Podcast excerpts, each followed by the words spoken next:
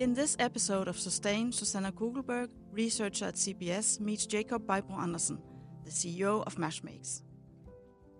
The core vision of Mash Makes is to be able to capture 1 billion metric tons of CO2 annually by 2050, and the company's vision rests on gigaton thinking, which is a mindset that drives the company. Mashmakes started as a project on the Technological University of Denmark, DTU, centered around a technology that converts various waste streams, mainly residue biomass, into different bioproducts.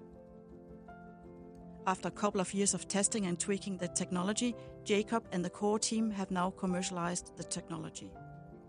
The technology, simply put, makes it possible to produce biofuel, biochar, and carbon removals.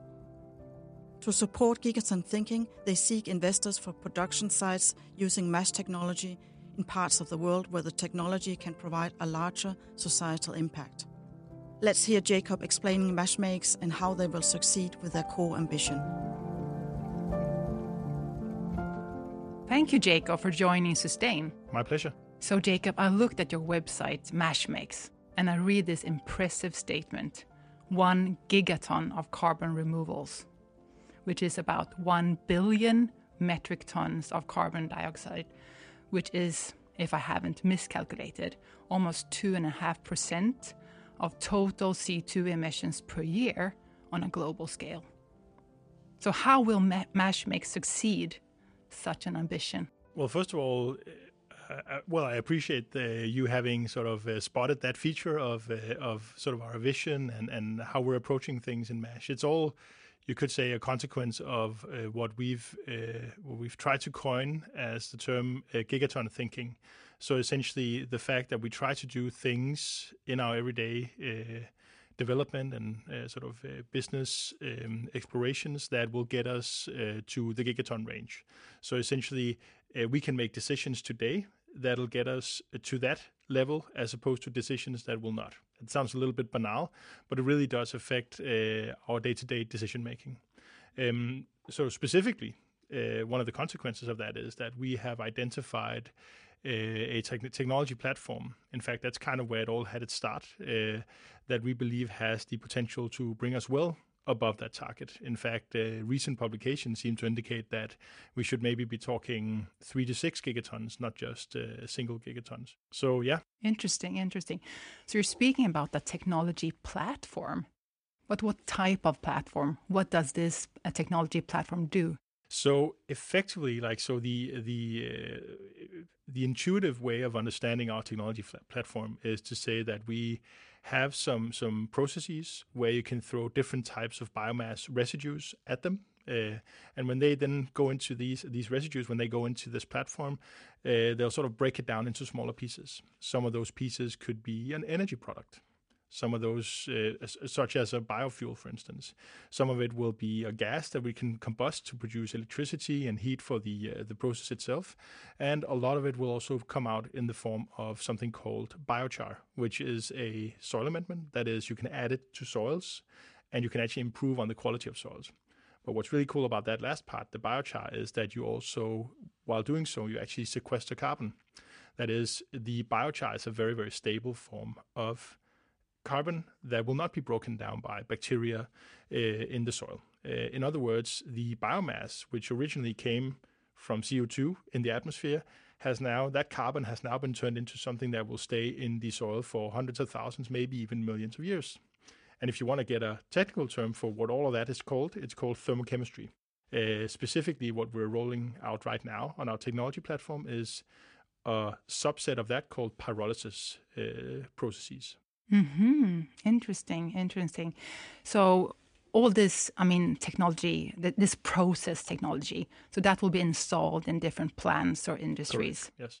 So where will these industries be located? So uh, you could say that if you have a, uh, you know, an overall uh, business concept and, and an underlying technology platform that takes point of departure in biomass residues, um, you really need to go where the biomass residues reside, right? Uh, and if you do sort of a global mapping of that, you'll quickly come to realize that that actually isn't necessarily in the parts of the world that, that we live in, right? And it isn't necessarily Northern Europe. It isn't necessarily even Europe.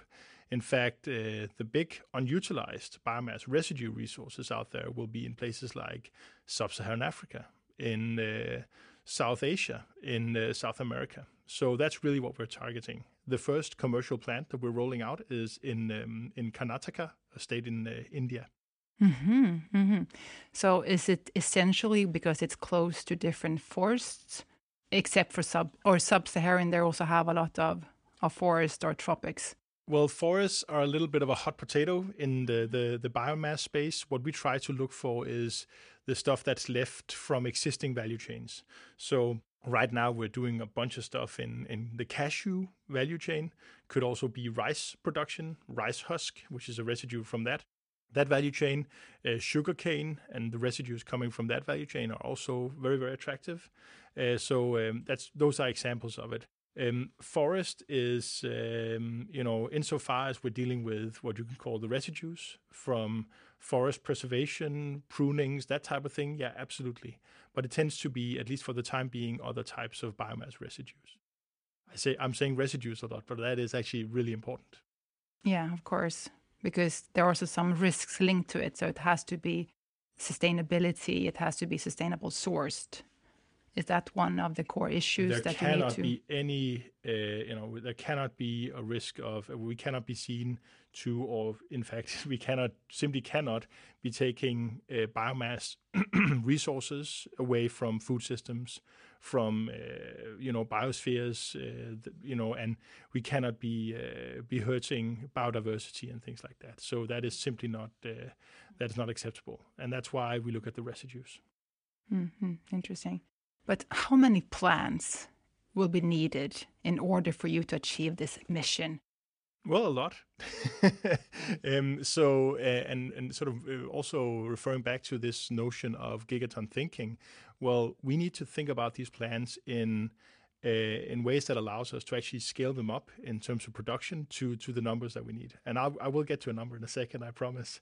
I, just to give you a frame of reference, I, I did uh, did a little bit of a research on it. Um, uh, I guess a couple of years ago, and and I went to my CTO and told him, I have a number now. It's actually quite easy. We just need to produce about as many of our machines as uh, the Japanese are producing Toyota Corollas on an annual basis. so that's a lot. Actually, that will get us uh, to the finish line quite a little, quite a bit quicker than than uh, what is otherwise the case. Yeah. But as you can maybe discern already, this is an assembly line product. This is something that is uh, produced from a factory floor in very large numbers, and that's a core part of our strategy. Mm, mm, mm. But could you also maybe explain a little bit more about your business model? Because then you have this technology platform, and then you build it on yes. a plant. Yes. And, and and there you attract investors, -hmm. so they will together with you own a part of this plant, or or how is it? Yes. How does it work? And by the way, I did promise you a number. Uh, just uh, while I'm at it, uh, we're talking something like 50,000 plants, uh, each of which have uh, four parallel process lines. That's sort of our target. And of course, in doing so, uh, we need to think in terms of scale also, as you say, on the business model side. And what that means is that, well, first of all, we need to have these plants become an investable asset, something that is that that doesn't look weird to international, let's say, asset managers that sort of would fit in their portfolio. So that's an important part of our strategy, making sure that our sites, our plans are actually investable, that they work from an asset management perspective. Um, the other thing is that we try to simplify things in the sense that we know that from certain residues we can produce various outputs. So that could be a biofuel, which is what we're focusing on right now, together with biochar and credits. It doesn't matter where we produce that biofuel, that biochar, those credits, it will always be the same output if we're sticking to the same process concept, if we're sticking to the same biomass residue. And that also means that these are, well, not all of them, but uh, hopefully soon they all will be international commodities that can be traded in a global market. That also means that we don't have to come up with local demand for our commodities whenever we set up a plant. That helps immensely in rolling this out. Yeah. Yeah, what's interesting because it's it's a it's a it's a very nice idea. It's a very nice technology, and you see a lot of benefits from a climate perspective. But having that said, it's also like you need to then you build the plant, you have the technology, but then you have these free products. So you also need to find then someone to sell them to. So for example, for biochar, do you then who do you sell that to? That is not the investors that invested in, Yeah. in the plant. That's another part. So is that the, the Well, fertilizer uh, industry or who's that buying those? Well, that's the tricky thing about having like, and, and and by the way, just to be clear, we don't necessarily have a choice in exactly what comes out. We can try to optimize these things as much as we possibly can, but we don't have a choice on whether or not to have biochar. So we kind of have at the end of the, have to at the end of the day sell the biochar, and you actually sort of hit the head on the, the nail in this regard because of the markets that we're dealing in, biofuel, you know, pretty well established market. We know who to deal with. We know what the standards are and the the distribution chains and all of that is, is all of that is well established. Uh, the carbon credit market is actually rather well developed. Again, no problem in getting that product out in the market. The one that really stands out in terms of let's say lack of commoditization is the biochar market.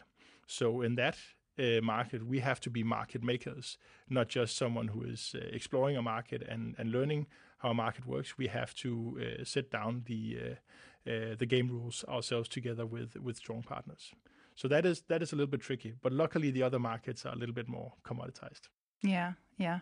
And and that is also interesting because then coming back around you guys, Mash makes, who are you behind this this great ambition?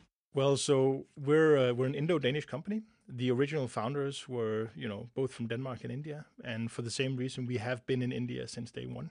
Uh, we've, in fact, never really done anything commercially on the ground in Denmark, uh, let alone in, in Europe. So uh, today, most of our team uh, sits in India, in Mumbai. Our first commercial site, as I said earlier, is also in the south, more south uh, in India, in the state of Karnataka. Uh, and then we have a where we have a headquarter in Copenhagen. We just moved to a new nice location out in Nordhavn. Um, and the reason for that, the reason why we are headquartered in Copenhagen, is that we are a spin out from the Technical University of Denmark. So all of us, the original founders, we actually uh, got to know each other at the Technical University of Denmark, and also this technology platform that we're using is coming from that university as well. Hmm, interesting.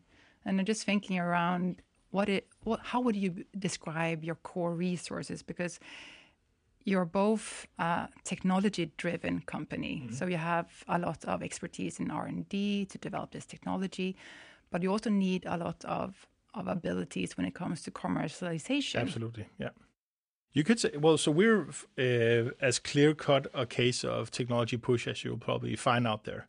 But technology push shouldn't be misunderstood as something that doesn't involve a heck of a lot of commercial activities. In fact, most of my everyday work is about commercially getting this thing to work. Uh, you know, seeing if we can actually capture value there by by applying our solutions.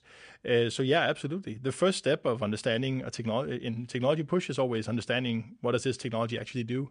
But then the next and perhaps even more important step is does anyone care? like, is this some uh, feature that someone actually wants to utilize, and is there value that can be captured? Uh, is there any value to be captured there? So that is what we're spending a lot of our time on. Yeah yeah and that actually brings me to my last question because why do you think the time is right now? What is why is this technology you know right now Mm, yeah, well, uh, I think like there's some some some obvious reasons uh, for that. Like, so the fact that, for instance, these mechanisms for carbon sequestration that we were leveraging have uh, have been acknowledged by the IPCC, so that it's you know it's it's uh, it's actually something that can put put on a like a GHG balance sheet. So that that does help. Uh, having said that, uh, we were still moving forward rather quickly before that came into play. Um, a couple of years back, maybe three years ago, we were focusing mostly on the biofuel side of, of the business. So I am, you know, I'm I'm of course wanting there to be a lot of regulation uh, within this field and a lot of initiatives, both incentives and and and regulation. Uh, but I'm also seeing that markets are really, really moving forward fast. Consumers and also companies are uh, wanting solutions that have a an improvement on the GHG footprint. That is, as a, from a market perspective, absolutely that is a driver. This technology that we're working with, in my view, has been sort of the best kept secret uh, in uh, in Danish uh, research for a long, long time. And that is not because people haven't tried to get it to the market, but it is, as you say, there is a timing aspect there. I also think, you know, uh, to add a layer to that, I also think there is a pretty important dimension, which is I don't think that technology necessarily belongs in Denmark. I think that technology has a home uh, outside of Denmark. I think uh, it can have much more impact, let's say, in the gigaton range when used in, let's say, India, Kenya, other places. Mm. Well, thank you so much, Jakob. It was so interesting to have you on Sustain. Thank you. Climate change is a critical global challenge. In this podcast, Jakob talked about how the technology developed by MASH can contribute to some of these global challenges. The innovative technology of Mash Makes uses pyrolysis and gasification to transform biomass residues into energy and soil amendments, which produce carbon credits. The MASH platform impacts both greenhouse gas levels, biodiversity, communities, and investors. My name is Marianne Benfeldt Kellmann, and I've been your host of this podcast episode.